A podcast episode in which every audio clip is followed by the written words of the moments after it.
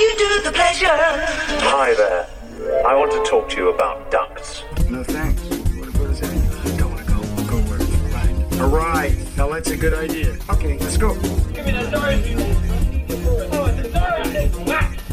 Suppose you're thinking about a plate of shrimp. Suddenly somebody will say like plate or shrimp or plate of shrimp out of the blue. No explanation, no point in looking for it. It's all part of the cosmic unconsciousness. Come out and play. Don't even mention Christmas to me. My parents would be real sorry knocking them cha-cha heels. I asked and I better get. She's gonna kill me, man. Fuck you, drug counselor? Drug dealer. You got product. What kind of fucking business man you? Because I don't make monkeys. I just trade them, Pee Wee. Listen to reason. Come on. Listening to reason. Hello and welcome to the Cult Film Companion Podcast, the home of movies that are off, under, and ahead of the cinematic radar. My name is Chris, joined as always with my co-host extraordinaire Andrew. Good afternoon. Good af good evening. Good evening. Yes. It's nine o'clock in the in the at night. Well, they didn't need to know that. Yeah. we record at all hours. We do. We we um we we kind of go where the movies take us, basically. That's right. So before we get into our movie of the week, I just want to remind everyone that the Cult Film Companion podcast is now available on all major podcast platforms. Please follow us on Twitter and Instagram at Cult Film Comp, C O L T F I L M C O M P. And please join our Facebook group page. The Cult Film Companion podcast is also a featured podcast on Newsly. Newsly is an audio app for iOS and Android that finds the latest trending articles about topics that you choose to follow and then reads them to you in a natural human voice. For the first time in the history of the internet, the entire web becomes listenable. Download and use Newsly for free today at www.newsly.me. And please use the promo code COLTF. 1LM. That's Cult Film. Drop the I, pop in a 1, and get a month free of Newsly's premium service. Our podcast is, of course, a featured podcast on Newsly, and we are a featured podcast on the Blind Knowledge Collective at www.blindknowledge.com. Your one stop shop for all sorts of podcasts and video guests from around the world covering a slew of interesting topics that are informative and entertaining. Check out all the fine creators at blindknowledge.com today. And for our movie of the week, we are wrapping up July, and there's no better way to wrap up the month of July with a little bit of Christmas. So we are talking about the 1940 Preston Sturges classic Christmas in July, which is based on a 1931 play called A Cup of Coffee, also written by Preston Sturges. This movie was filmed from June 1st, 1940 to June 29th, 1940, and then talk about a turnaround of extraordinary proportions that just don't happen in today's market where most movies need to be uh, spend a lot more time in post-production than they actually do filming. I, I'm looking at you, MCU, and all you CGI little nasty movies. this movie was released a mere three months later on October 18th, 1940. So this this movie No, neither in July, neither in December. no, but. I think it's it's They very just cranked it out.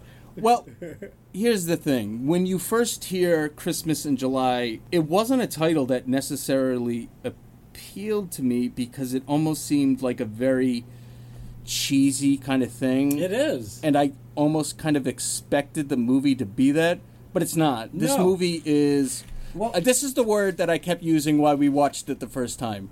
Brilliant. I, I yeah. kept saying brilliant Yeah. because there's so much about this movie, and uh, just briefly about the title. So it was originally based on a play called A Cup of Coffee. The other work, which was also the working title originally for the movie, and one of the other working titles was Something to Shout About, which we just we just watched a commentary uh, by a, a film critic. I forget her name, but she she cited that as her personal favorite. That is a great title. it is something to shout about. Those it was it was also called for about five minutes. The New Yorkers, right. I think, yeah.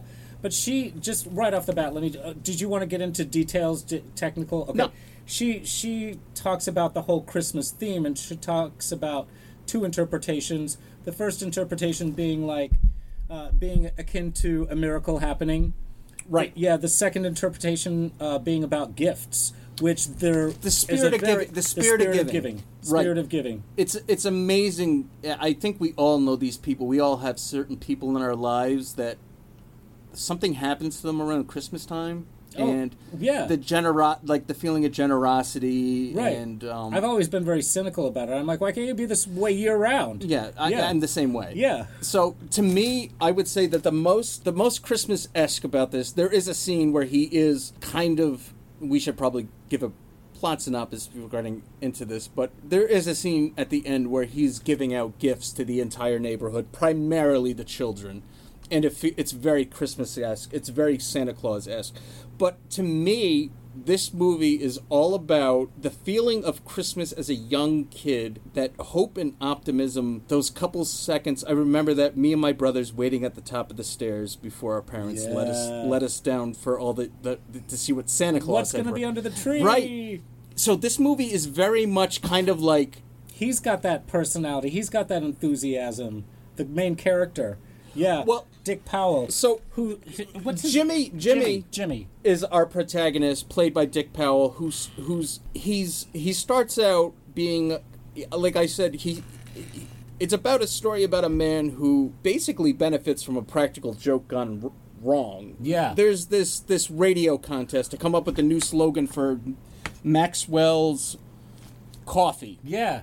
And his slogan is And he works for a coffee company. he too. works for the the competitor. the competitor coffee company, so they're asking for a new slogan, and the prize is twenty five thousand dollars, which, I guess in these days would uh, So adjusted- equal about a half a million dollars. uh, adjusted for us would be about five hundred thousand dollars. Yeah. yeah. So not not a Not a small prize. no. And this movie kind of he starts out with and you he repeats his slogan many times throughout the Yeah, please, please tell the listeners this slogan because I think I think I'll talk about when I first saw this movie, but I've known about this movie for years, and I think it's only now here tonight that I fully understand this slogan that he had. Right. So go ahead and tell the listeners. the slogan that he has come up that Jimmy has come up with is if you can't sleep at night, it isn't the coffee, it's the bunk. Now, Now there are first of all, he's there are talking numer- about, yeah, there are numerous ways to interpret this. Yes, but as we've come from doing a little bit of research and thankfully from this this commentary, Preston Sturges would often sneak in a turn of phrase or had a way of getting around what the censors probably would uh, raise an eyebrow to. Sure. Because this could be interpreted numerous ways. Now, I'm not sure what 1930s, 1940s s- slang was like, but I mean, there's a numerous different ways that bunk could be misinterpreted. Gotcha.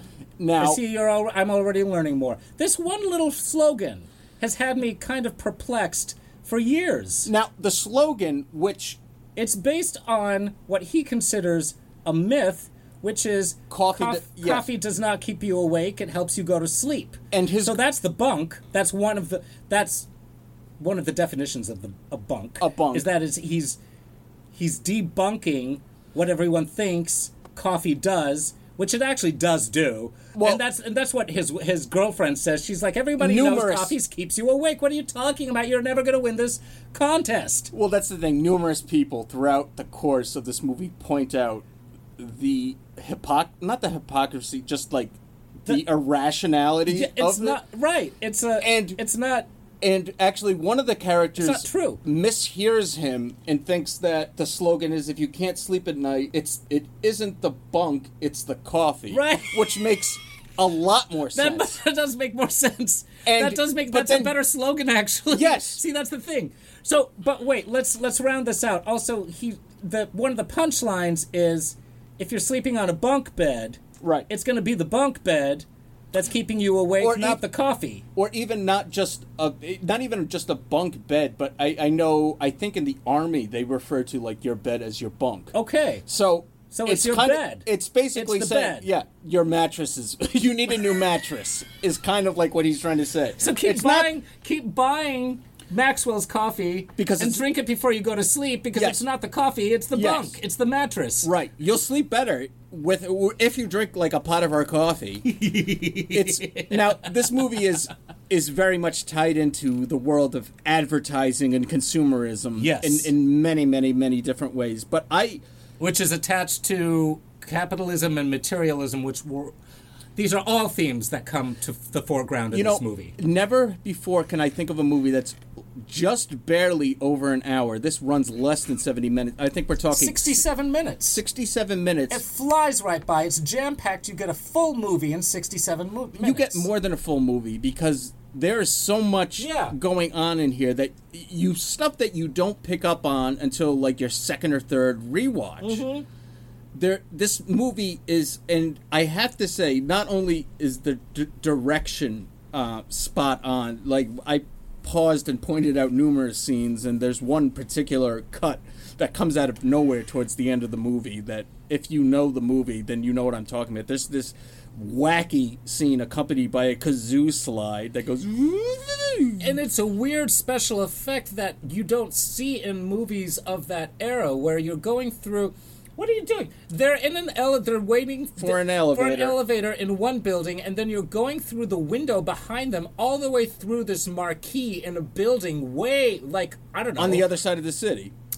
and then going through the window of that building to see Dr. Maxwell. Dr. Maxwell and our our our favorite here, Doctor what Bill is Mister Bunk- Mister uh, Bill Bill? Dox Bildocker. Bill Doxer. who Yeah. we'll get into in a minute. I kept saying brilliant because this movie, I would say the direction is spot on, but script wise, I, I and I could see how this would be just a brilliant play. Yeah, it reads that- as a play a lot, especially with the two Now- of them sitting on the rooftop at the beginning. I, I would imagine as an actor, this is the kind of script that you would get to do as a play that you would just be like, this is just like brilliant. yeah, I mean, I wish. Yeah, I wish I was still involved in theater. I would. I would do. I would direct it. Yeah, I want to mean- read a cup of coffee now. yeah, the way that the characterizations are, and sometimes the jokes are a little slapstick and a little on the nose, but more often than not, the jokes, the way that the jokes play out is through this subtle form of storytelling that you don't see a lot anymore. The humor in this movie doesn't, it's not crass, it's not slapstick. Not that there's anything wrong with slapstick. There are some, there's some in- Definite slapstick moments there- in this there's movie. some there's some physical comedy moments, but it's just the way that these lines are written and delivered. There are what certain that one? Ca- what does one character say? Cut, cut a groove, meaning hurry up. yeah, Right? But there's like cut a groove el- like eloquently or like slowly cut a groove something. There's Yeah. just so many turns of phrase here that I can see being stolen by other people. And if Yeah. you're going to s- I always like this this this quote. I'm not sure who it's attributed to, but someone said, "If you're going to steal, steal from the best." Right. And there are certain scenes in this movie. There is one scene in, in in the office space of this movie that if Terry Gilliam didn't lift it for the office scenes in Brazil, then where they're all filing in, they're ch- being They- funneled into well, their offices. they're waiting patiently until I guess it's nine o'clock and it's time to punch in, and like Yeah. you officially are on the clock. Yeah. But they file down meticulously. It's like a it's what did I say? It's like a conveyor belt, a conveyor belt of employees. Yes. coming down the hallway, like walking in between until they get to their respective desks. yes. So back to the plot, because I, I, I'm hoping that if you, li- this is one of the episodes that if you haven't seen the movie, I would strongly recommend watching first. Um, like I said, it's 67 minutes. You're not going to find a better way to spend an hour and, in seven minutes. Yeah. It's there's something for everyone here. Yep. It's a it's a good it's a really tight tight flick. I I want to I want to comment on uh, on his his his writing and his and his dialogue. I worked uh, just real quick. I worked at a video store back in the '90s in New York, and uh, we had a whole section devoted to Preston Sturges. And everyone else that worked there, the staff loved his work. I don't remember watching any of them during that time. It wasn't until years later where I was alone with my dog for Christmas, and I was fine with it because I, my dog and I were Barnabas. yeah, buddies.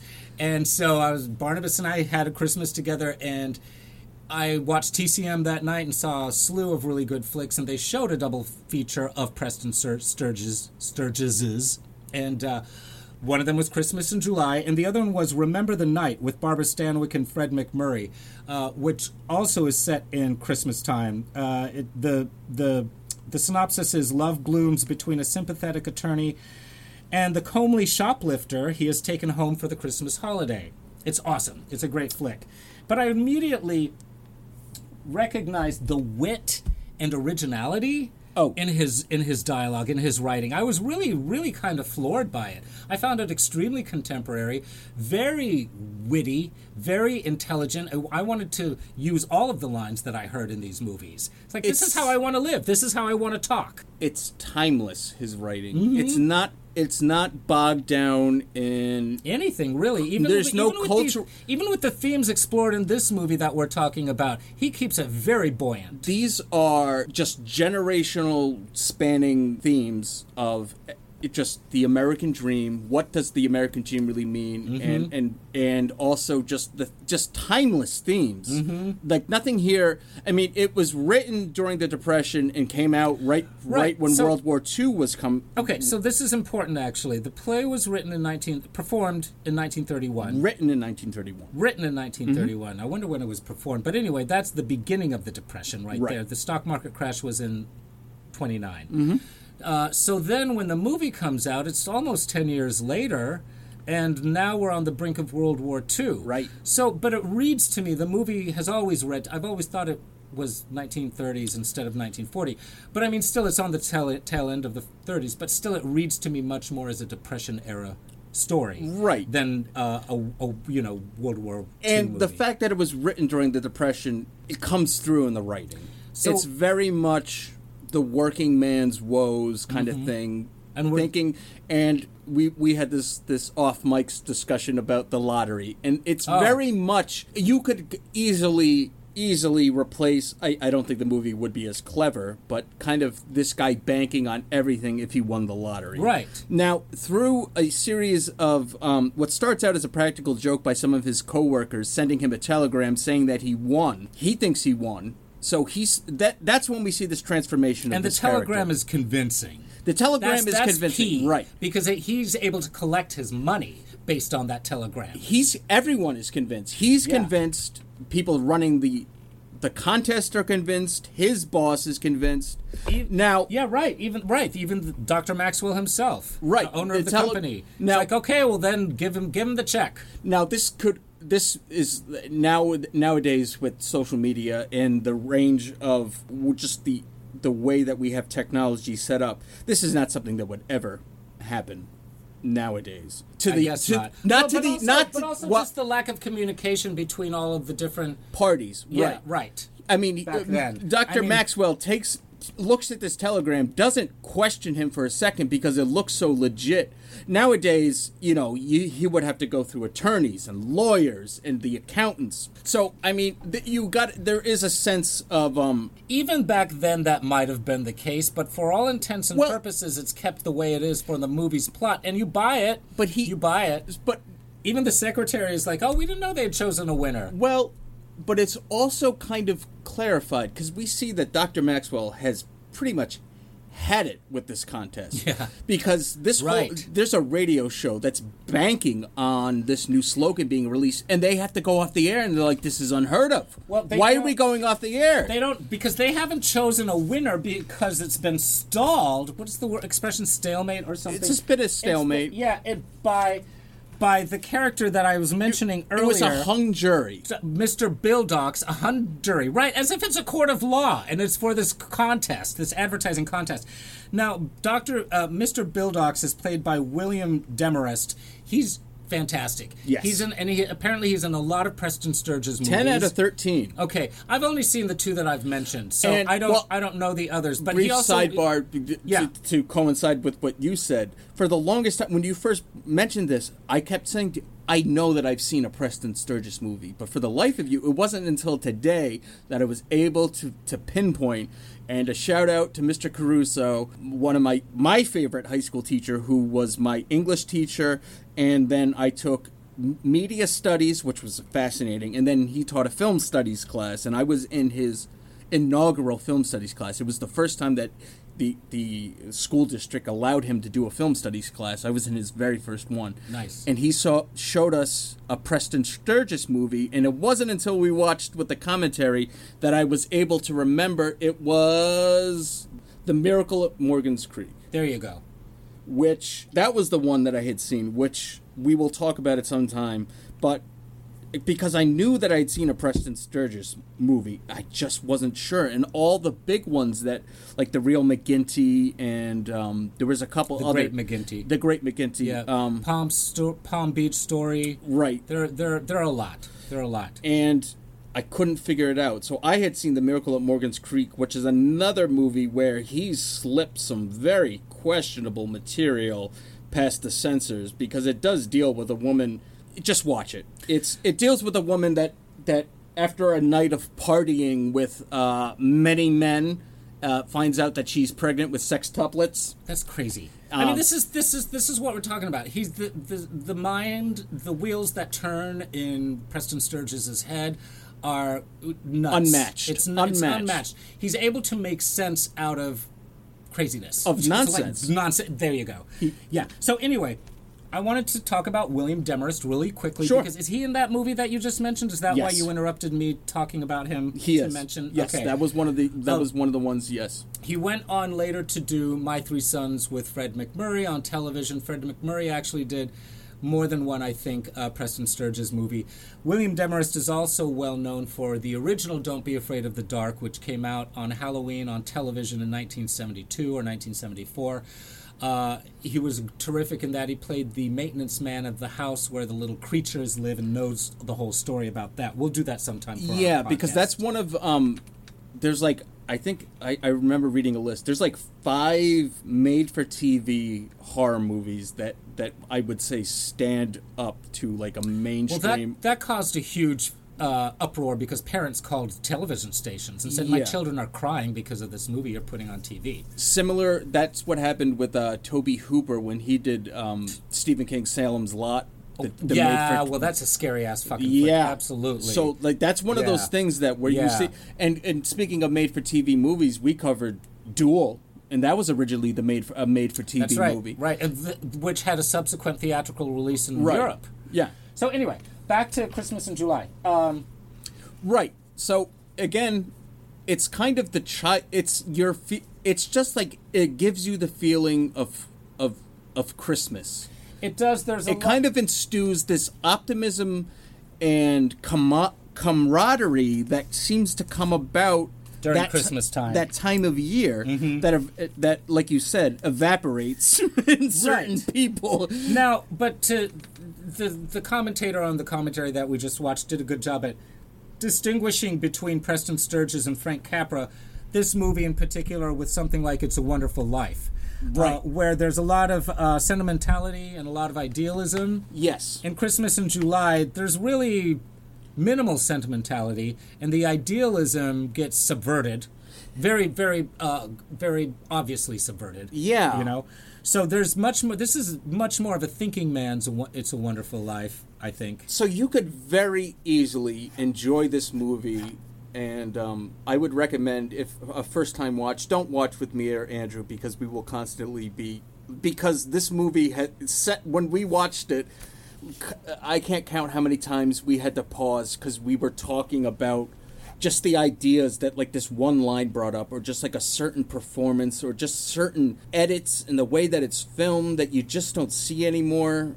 Apparently for some of the larger like it looks like it's a a very it's a very meticulously scripted and choreographed movie but apparently Preston Sturges for a lot of some of these big group scenes had an open set and would allow people to kind of walk on so he And could react, I guess so he could gauge the reaction Yeah. are my jokes landing like is the pacing like Yeah. are, are, eh, like are they delivering the lines at a good pace where the Well- jokes can s- his material sing- is so offbeat, it's so off the wall that I would I'm not surprised to hear that actually he wouldn't need to test it out to see actually what was funny and what isn't. Right. I mean this whole slogan about it's not the coffee, it's the bunk. I mean, I think it's hilarious, but I was just I just like I didn't understand it at all. And I think that's kind of the point. It's like you're not really supposed to understand So what is going on with, with Jimmy. It's Jimmy, right? Right, The main Jimmy, character. yes. Yeah, yeah. In his head, I mean, that's about the, as quirky, quirky.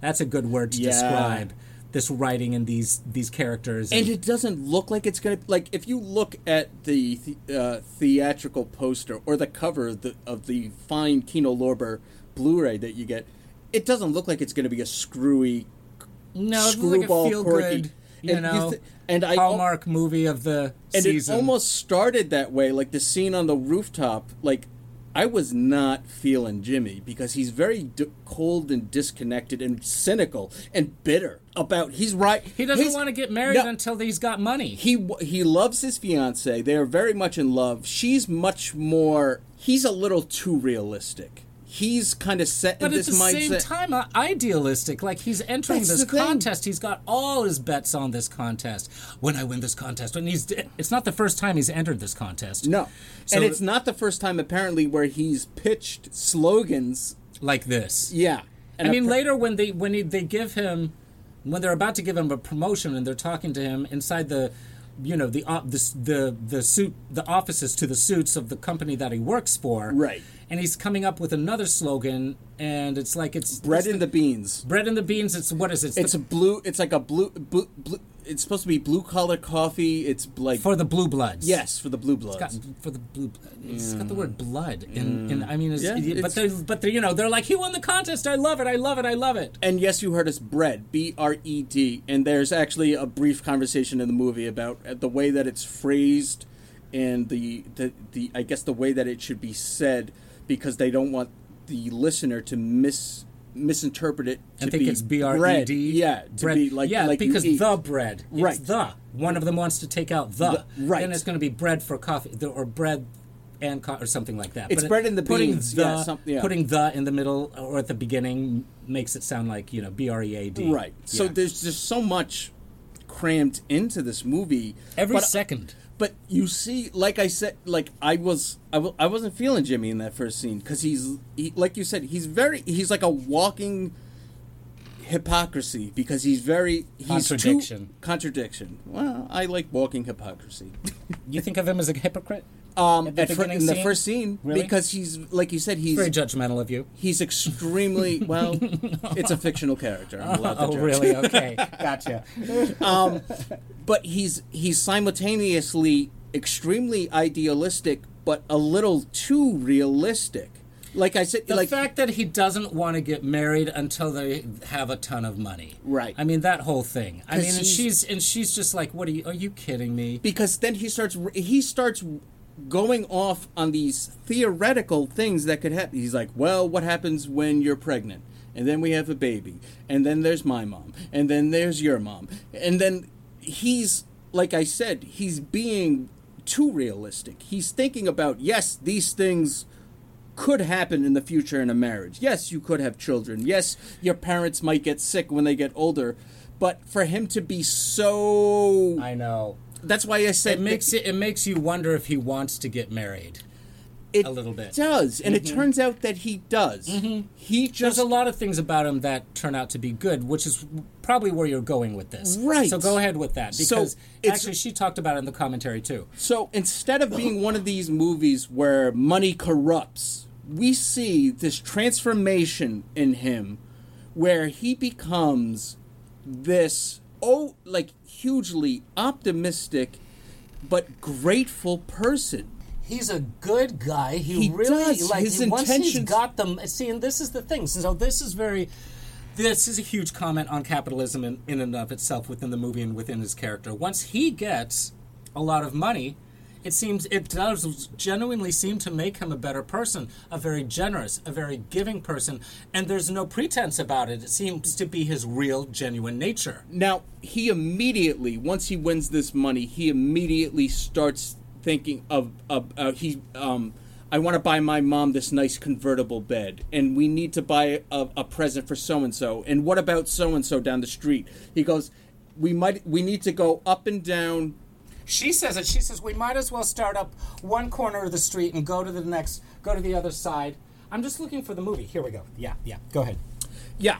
Uh, about getting presents for everyone. Yeah, and they do. sh- and, and that's exactly, and that's The Everybody. scene, that's the scene where it turns into Christmas. It does. because he's basically Santa Claus on the front steps of his, uh, on the stoop in front of his house, handing out presents, and he's handpicked presents For every single for every person. person, and particularly the children. Yes. and that's what that's why I said like that's where the Christmas spirit comes in. He's almost, and I don't like this cliche, but I'm going to say it anyway because it's crept into my mind.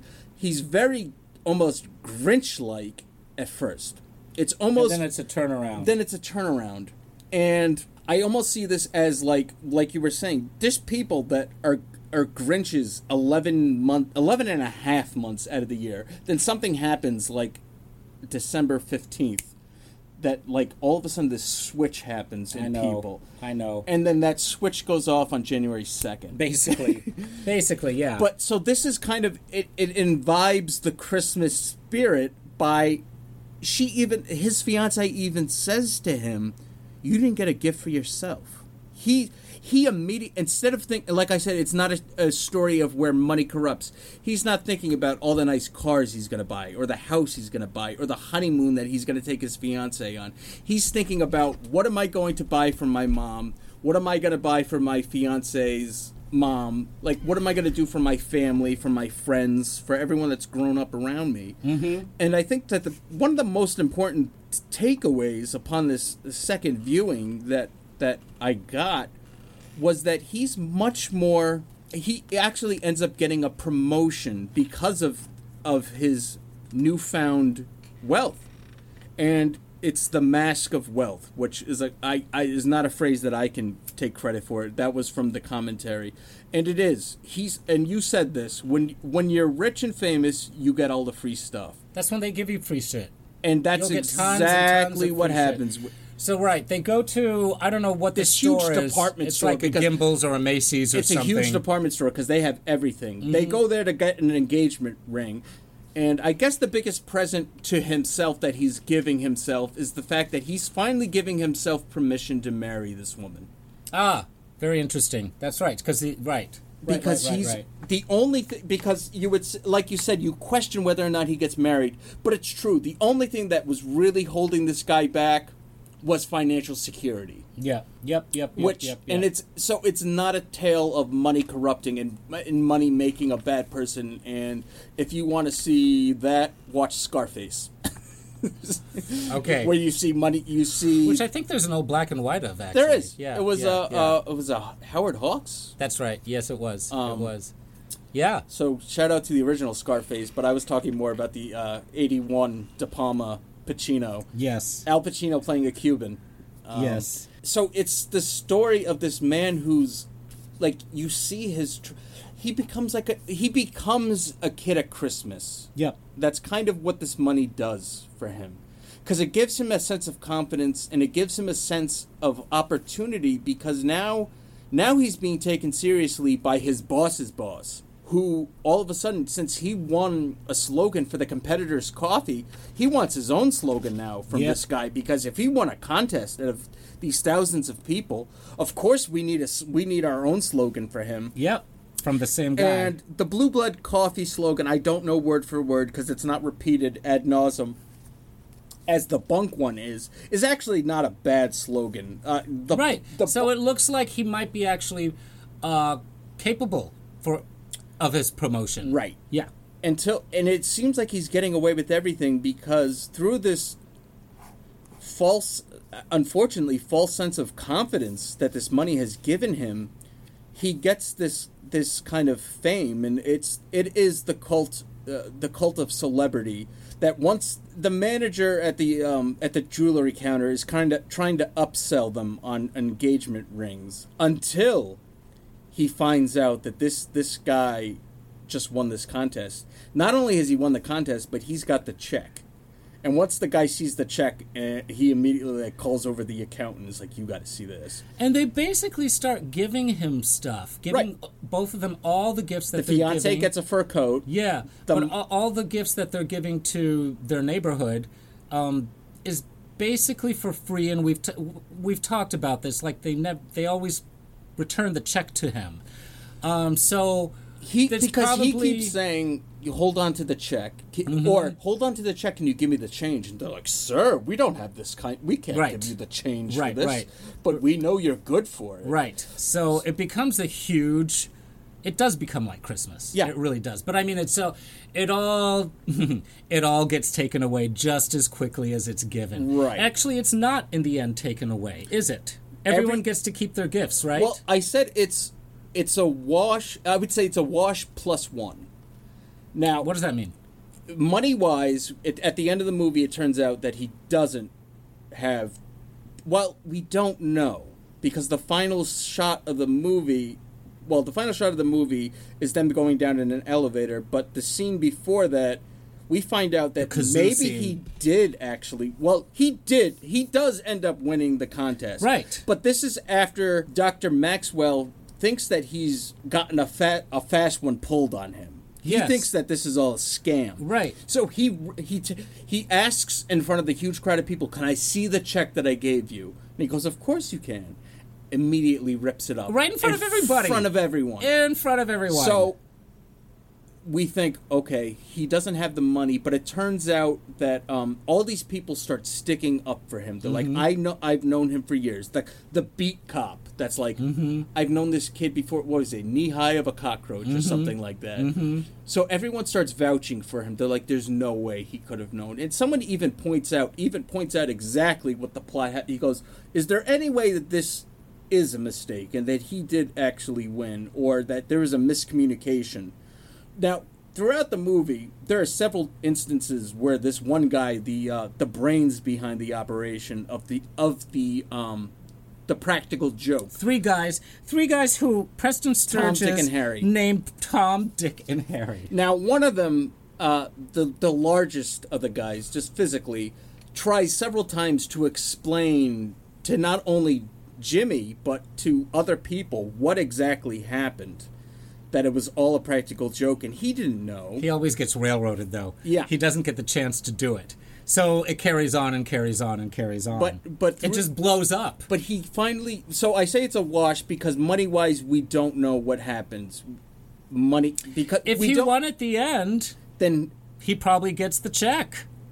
Oh, but the check's already been ripped up, and the He only probably gets another check. it hasn't been announced yet. And the only the only person on the jury that wanted his slogan was Was Mr. Bildocker's. right. Yeah. Everyone else had this other slogan in mind. Yeah, William Demarest. So there's so much going on in this movie because there's so many different kind of A and B plots going on. Yeah. And there's you know It's very, it is very screwball and complex in the way it's it's Right. present everything, everything. But if you so it's almost like you're picking and choosing what to pay attention to throughout the whole movie. it's very complex, but in a way that if you wanted to just sit back and watch this movie with your like your mind half off and just go by face value and not really dive into some of the themes and meanings that are going on here, there's enough quotable dialogue and there's enough interesting shots and it's paced in a way and it only lasts a little over an hour that you could easily just watch this and not as a date movie or as Right. a feel good flick. And yeah, not- and it's not, not- even that much of a feel good flick, but it No, it's not. Yeah, It's yeah. actually it's almost a downer ending. Well, and it's kind of anxiety inducing as well because you're wondering what's going to happen when the shit goes down. right. And And but- you do. You get a delivery of all of that. So at the very end, like what he he gets a promotion, so he finally gets to be the idea man that he kind of always wanted to be. Mhm. He gets a private office. He's going to get a secretary, and you know he's finally getting his little corner of the universe. I would say he's finally getting his place in the world that Mhm. he that he's wanted. Mm-hmm. And I mean, and he flat out asks his boss, well, his new boss, which was his boss's boss, but now he's working directly under the boss. was the only reason that you listened to me and my ideas was because of that I won the contest? And he says, Yes, absolutely. and he's and it's a good it's a good it's well written monologue that he delivers he's like look he's like i'm not that smart you know i'm not going to ma- make decisions based on my own thoughts and what i think i'm going to listen businessman. to other, right He's a Gonna- capitalist. right He's a capitalist. right i'm going to listen to what other people say and i'm going to make the best decision based on what everybody says and right thinks because when he first gives this blue blue blood blue collar coffee promotion when he first gives the slogan to his boss the boss looks at him kind of thinkingly but then immediately looks over to like his brain trust where he's got like three or four other guys Yeah. and once these other four people go nuts over the slogan He goes the nuts. boss goes over the right moon over there you it. go there you have So it i mean that's- that's so telling and that that's- so telling and so it's a very Just it's an- a very sly stab at capitalism Yeah. because we get we got two there's two very big capitalists in this movie dr maxwell is a huge i mean because well not only is he a doctor but he's like you know he's got his own radio show and he's got this this coffee business and he's got lord knows what other businesses he may have as well under under his like little um, operation that he's got going on. But there's just so much um, there's so many sly stabs at capitalism yes and the american dream and can money really buy happiness And what the American dream eventually boils down to in this movie is gi- being given a chance. And, and that is the monologue that she gives, that his fiance gives, that Betty gives um, at the very end to the new boss. And it saves the day. It saves his promotion, even though it becomes a trial promotion, right. a very trial promotion, with no raise. no raise same Yeah, salary Yeah, and we will test you out and we'll see how it goes. But it's it's being given a chance. Being So- given a chance, and that's enough. That's enough for a happy ending, quote unquote, for this movie.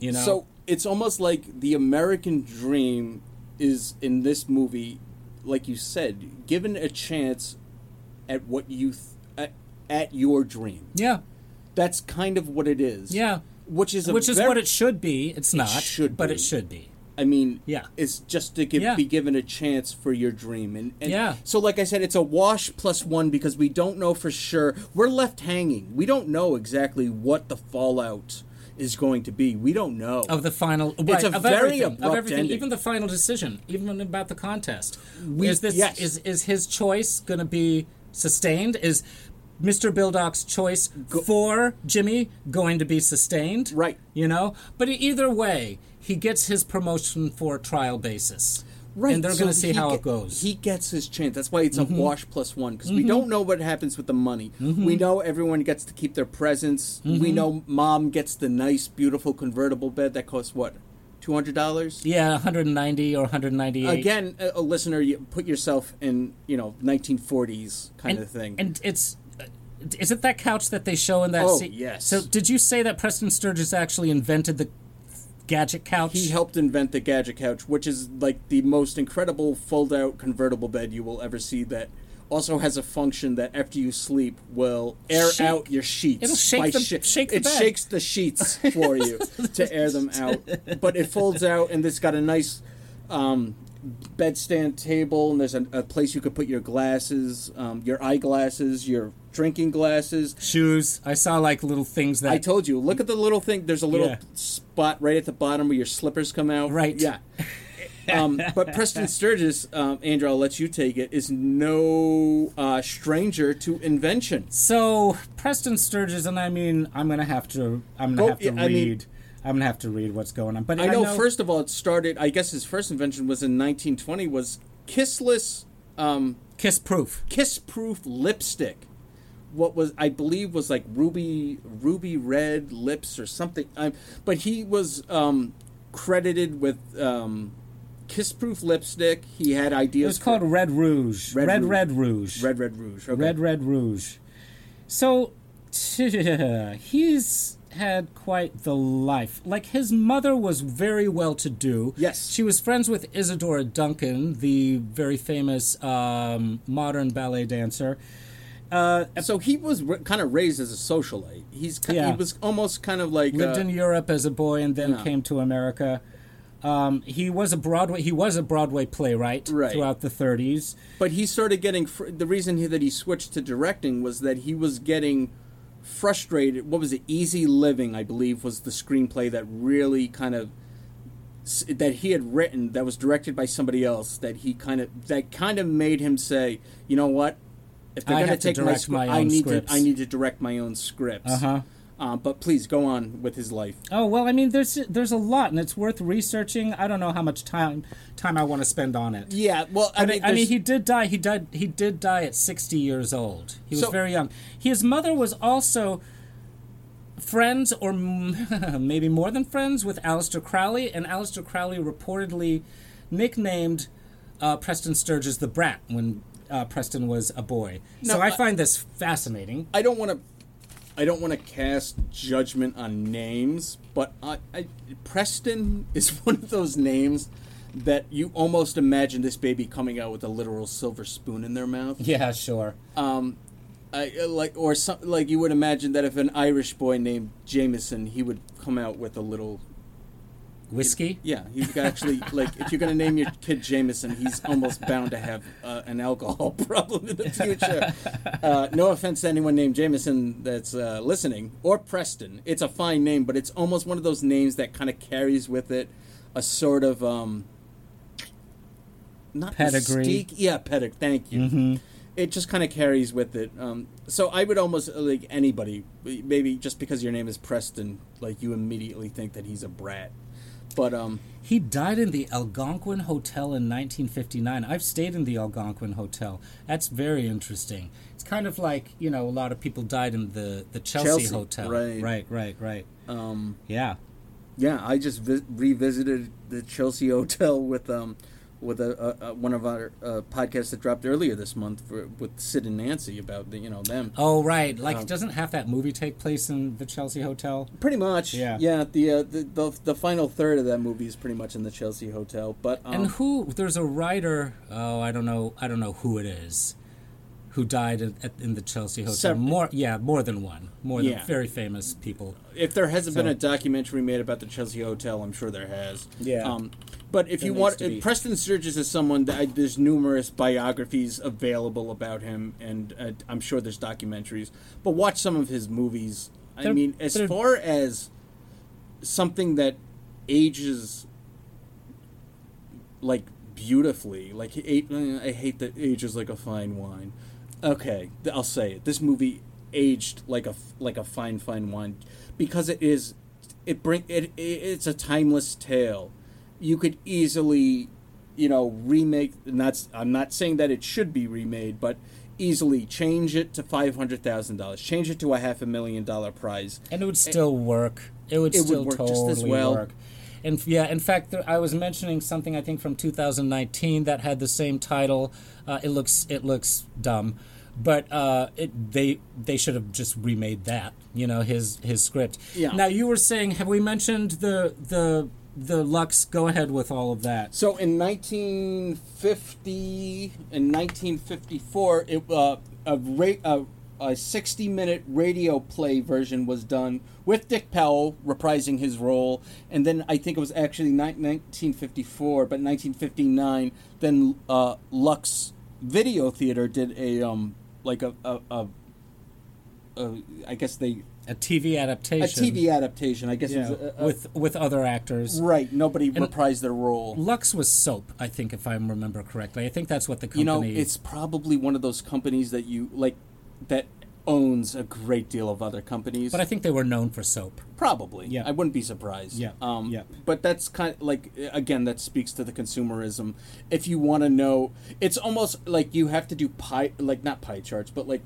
like you need like a whiteboard so you can scope out what is the the main parent company that owns all these little littler companies that you you would there's a lot of cross pollination Oh, sure. in products Absolutely. but that kind of speaks But I think Lux soap was known. I think Okay. people knew. They went out and they bought Lux soap in the 1930s. okay but yeah that and that speaks what's the doctor? Doctor the uh, Maxwell. Dr. Maxwell. Right. He's he's got his own ra- like a Mac, Max Dr. Maxwell's radio hours is sponsored by his. That's right. so like For th- for his company. and that's not uncommon for companies. I mean, that's it's again. This I mean, is intrinsically there's- advertising. I mean, Maxwell House is a coffee. I Right. wonder if this was before Maxwell House, Well, or if I- Maxwell House was around, and if this was a, a nod to Maxwell House coffee. See, I don't know because it didn't come up in the commentary and it didn't come up in either of our researchers. No. So I, I, I, I don't want, even want to make that. But it's jump. worth mentioning. I mean, oh, I'm sure Yeah. that anyone listening to us is familiar with Do Maxwell your House. do some Yeah. research on it, listener. To get back to us. I mean, yeah, because Dr. Chock full of nuts doesn't sound as good. Dr. Autocrat. Dr. Du- it, would, it would be nowadays. Dr. the- Sanka. The, the remake today would be like Dr. Starbucks. Would be, uh, Oh. I mean, that's basically what we're talking about here. That's basically where we're going with this. Mm-hmm. That I mean, that's very telling right there. And for like you know, for for fortuitous, Yeah. I guess. Mm-hmm. I mean, really, the Dr. Maxwell would be the you know quote Dr. Starbucks Yep. of today. yeah. I mean, that's how big we're talking. Yeah. Big. So that's- and no wonder if you won a, a, a contest for Starbucks for half a million dollars and went to Macy's, they would start throwing shit at you. And you're damn they right, really Dunkin', would. Dunkin' Donuts would be knocking at your door for uh, a slogan for That's them. right. That's right.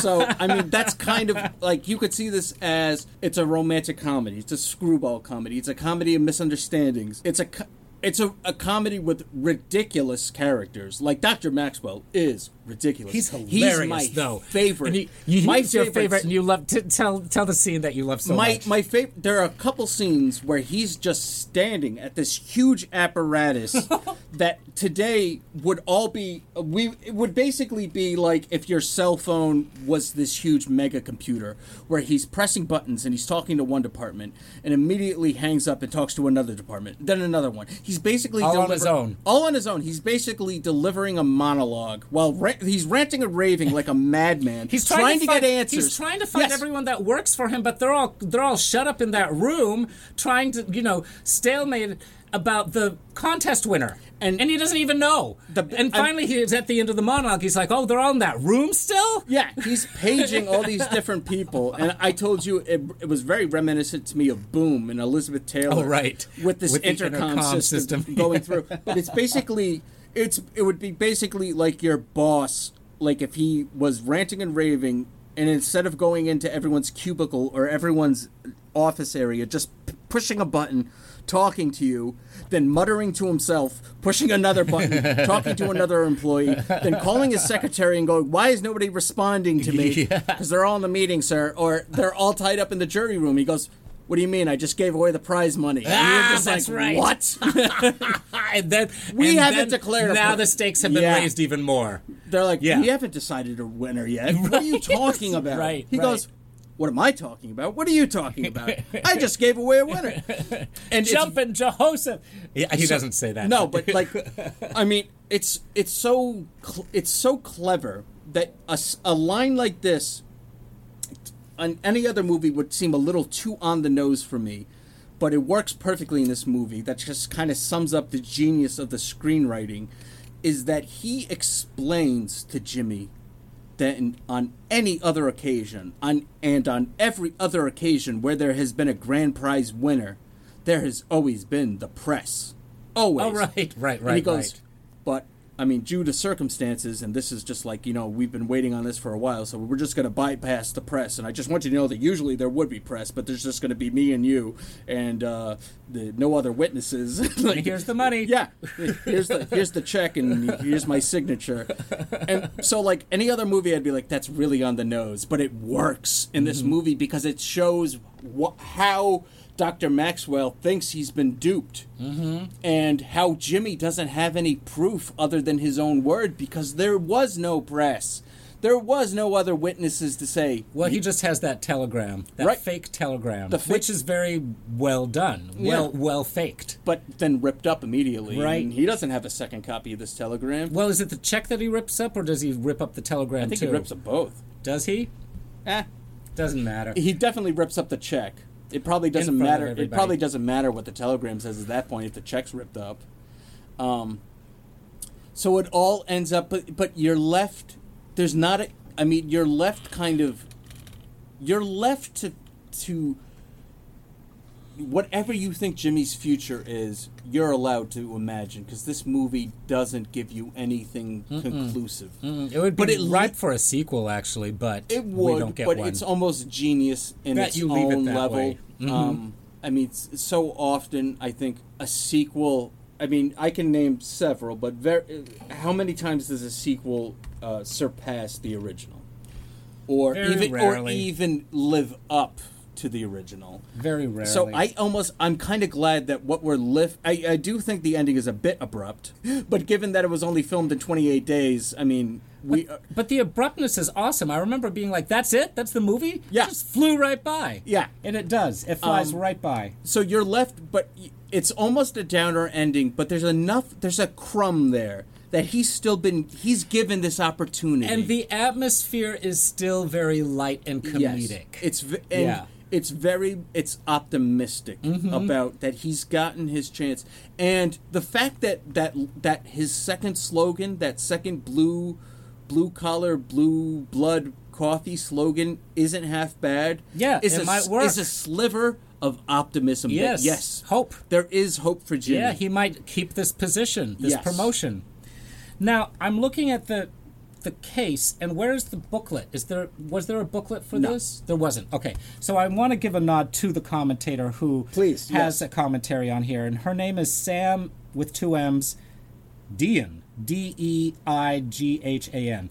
Uh, she's she's really good. Right, and this um, I was very pleased. She knows he- all of his other movies. When you brought this over, I, I immediately noticed that it was a Kino Lorber release, and to me, that's that show that that's says just they're just a step below Criterion as far as not just the quality of movies that they they re-release, but the um, the quality that they put into the restoration. the restoration. Yeah, I mean, this the- is Blu-ray. I made sure I got it on. It- Even though it's it black looks- and white, I wanted to have. it looks Blu-ray. amazing. Yeah, um, it's it- well beautifully shot. the The film, The aspect the, ratio- The cinematographer had worked on Cleopatra, the original Oh, with really? Claudette Okay. Colbert. Yeah, and also I'd found that uh, Preston Sturges was a contributing writer to uh, movies like The Invisible Man and the original. Uh, so Preston Sturges was a contributing writer on not only on The Invisible Man, but the original Imitation of Life, starring uh, Cla- Claudette Colbert. So he did a lot of uh, uncredited work before he uh, got credit. just the fact that he had his own section in your video store just kind of speaks volumes. Yeah, and and we got to say that this man only did 13 movies yeah, to warrant his own section. and only lived till sixty. Yeah. I can't believe it. so he only made uh, his first movie, uh, the Real McGinty. The the Great McGinty. The Great McGinty. The first movie that he, I guess, directed, produced, and wrote. Right. And He then this writ- is the second. Easy Living. He had written previous, but this is the. f- And the movie that I saw with Fred MacMurray and Barbara Stanwyck, uh, the other Christmas movie, he wrote but did not direct. oh, okay. Yeah, but it's still hilarious. I mean, the the writing, I can't get enough of him. I want to see his writing, other stuff. Yeah, his writing is on, and uh, the one that I mentioned to you, it's he get yeah he gets in some material that um he has a way of writing that he can he can get some innuendo in there Yeah. and some very clever some very clever wordplay around getting around uh, taboo subjects Yes. that you know censors would generally you know like I said be uh, all up in arms about or pissed So, off. so should we? We're probably reaching an hour. We are. Uh, should we mention the cat? The cats. No, the cat. oh, the cats. So yes, the black cat. The omin. It starts out as an ominous black cat, as yeah, you would think, that Betty that Betty trips over um, Right. in the initial rooftop scene. and then the cat shows up at the office. Shows up at the office where he's gotten his promotion And his at the private- very end. yes. And the last scene, the last thing we see is them going down in the elevator from their point of view, looking at the cat on the, you know, on Is riding on top of the. Uh, no, is riding on top of the elevator. It's going down with them. No, I think I think they're seeing I think they're seeing the floor that the floor that they've been on going Oh. up as they're in the elevator, and the Okay. cat's right there. But the we see the la- the last thing we see is the cat. Right. The black so cat. like the ominous black cat that you would think would bring was bringing bad luck. Well, but the commentator says that in this movie, it's kind of an example of doing the right thing leading to disastrous results. Right. So there, there's another point. Yeah, There's there's, just a so lot much. going on, right? In this Yeah. hour and, and seven minutes of a black and white yeah, movie. I mean, it's amazing to me that people could sit and watch a two and a half hour movie that will give you nothing to think about. and actually will probably make you dumber on the way out. Yeah. And then you have something like this that's 67 minutes that will make you think for hours Yeah. and can generate hours of conversation because it touches on such timeless material about love and relationships and friendship and like and you said- humanity, and humanity. really. and it's a and movie about humanity. You could have conversations about capitalism and Mm-hmm. consumerism and the a- the advertising machine that's, Mm-hmm. that um is just is a machine and a beast and That's it will right. chew you up and spit you out. That's right. So to be able to inject even a little bit of humanity into that machine is a feat in and of itself, and that's Right. what you walk away with with this movie. Right. And um, yeah, you're just gl- you're given a glimmer because this movie could have easily, it could have.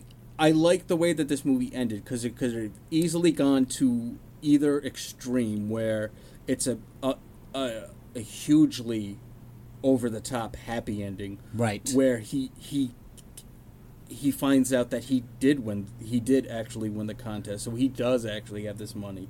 That kind of Uh-huh. Which might be the case. would erase the, last half hour of the movie that you just went through. Right. Like the, the emotional roller coaster you just went through was just Well, it kind of that's kind of what happens in Yeah. a way, but it doesn't it doesn't focus it's on not that. ex- yeah, right. Yeah. Or it could be a huge downer where he doesn't get the where not only He does he not get on the Skid promotion, Row. not only He does he get his the promotion, job and no, he gets fired. He gets fired, Right? And it's all yeah, not even goes back, downhill. Not even back to your own desk job, but you're out of the office, you're out of this company, and you're never going to work in this town again. He probably because he turns to the bottle. It turns into a lost weekend Yeah. type of affair. Yeah. but instead, we have a balance. We have something that's that's that that is grounded in some Yes. sort of realism.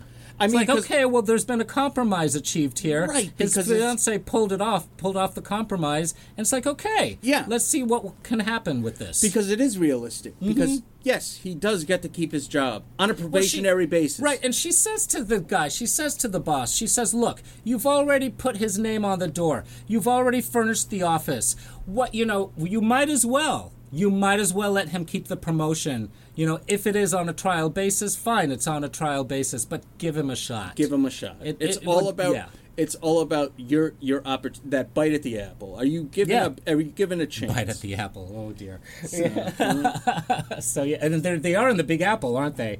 Yeah, Yeah, they they are. have They're in be, New York. yeah. It's a But- very New York movie. But it also has got a very it like the scenes where he's back home with his mom and giving out all the presents has a very small town feel does. to it. And so does the neighborhood. Especially She- the- because the neighborhood starts speaking up for him on be on Yeah. his behalf. Yep.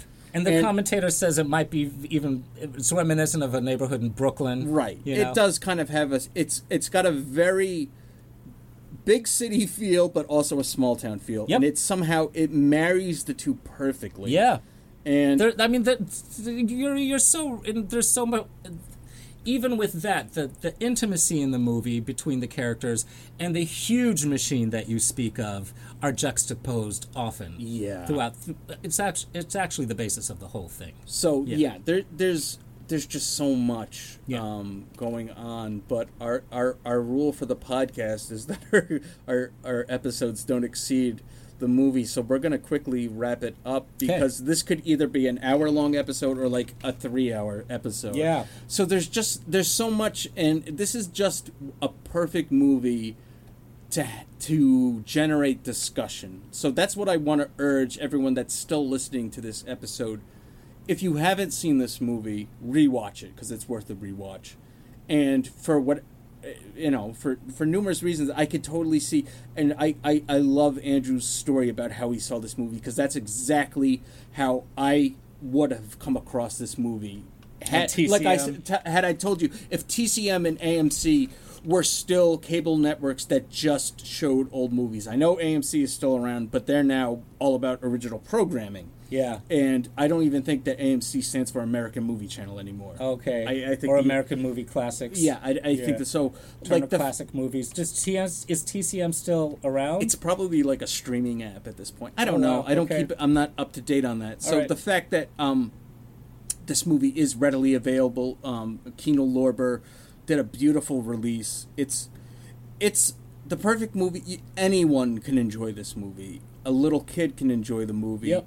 An adult can enjoy the Yep. movie. Your parents would like this movie. Yep. It's the generational. it's yeah, because it's timeless. Mm-hmm. The jokes are there's Very enough jo- there's enough slapstick and uh, it, it's eye catching enough that young kids would like it, and uh, there's enough clever phrases that even a little kid would pick up on. Oh, that's a cool phrase. Yeah. like cut. a- What is it? Cut a rug. Cut a groove. Cut a groove. Right. I've never heard that before. no, that's great. Who says that? Kindly, Kind- kindly cut Yes, a groove. Thank you. Kindly cut a groove. Who says that's like um that's like a disco anthem. Kindly cut a groove. that's not something you would expect to come from a depression era 1940s movie. I know. So there's so much good stuff. So I just if you're still you're still with us, t- you know, check out this movie. I want to know like this is this is a movie that I just think needs to get talked about more. Um, Good. I'm glad I, you liked it. I almost think, you know, don't because I'm, I'm going to admittedly say the title and the cover art were big turnoffs for me. I was a little hesitant going into this movie. you should know me better by now. I should, but the fact that we just have these two faces with a wreath around them, I'm like, is it going to be that kind of movie? Is it going to be It's a Wonderful Life? Because I've seen It's a Wonderful Life, and I get it, its appeal, but I never want to rewatch it again. Christmas in July, on the other hand, I want I want to rewatch this in July. I want to rewatch this during Christmas. do, do you know they remade It's a Wonderful Life for TV with Marlo Thomas in I the lead? heard that, Yeah, yeah, yeah. I've seen that. I've seen it. It's almost Let's scene never, by scene the same. well, let's never speak of it again. All right. Um, so yes, Preston Sturges. So we're just gonna. I'm gonna wrap it up the way Jimmy would want us to wrap it up. And uh, for Andrew, this is Chris from the Cult Film Companion Podcast. I'm just gonna tell you, if you can't sleep at night, it isn't the coffee, it's the bunk.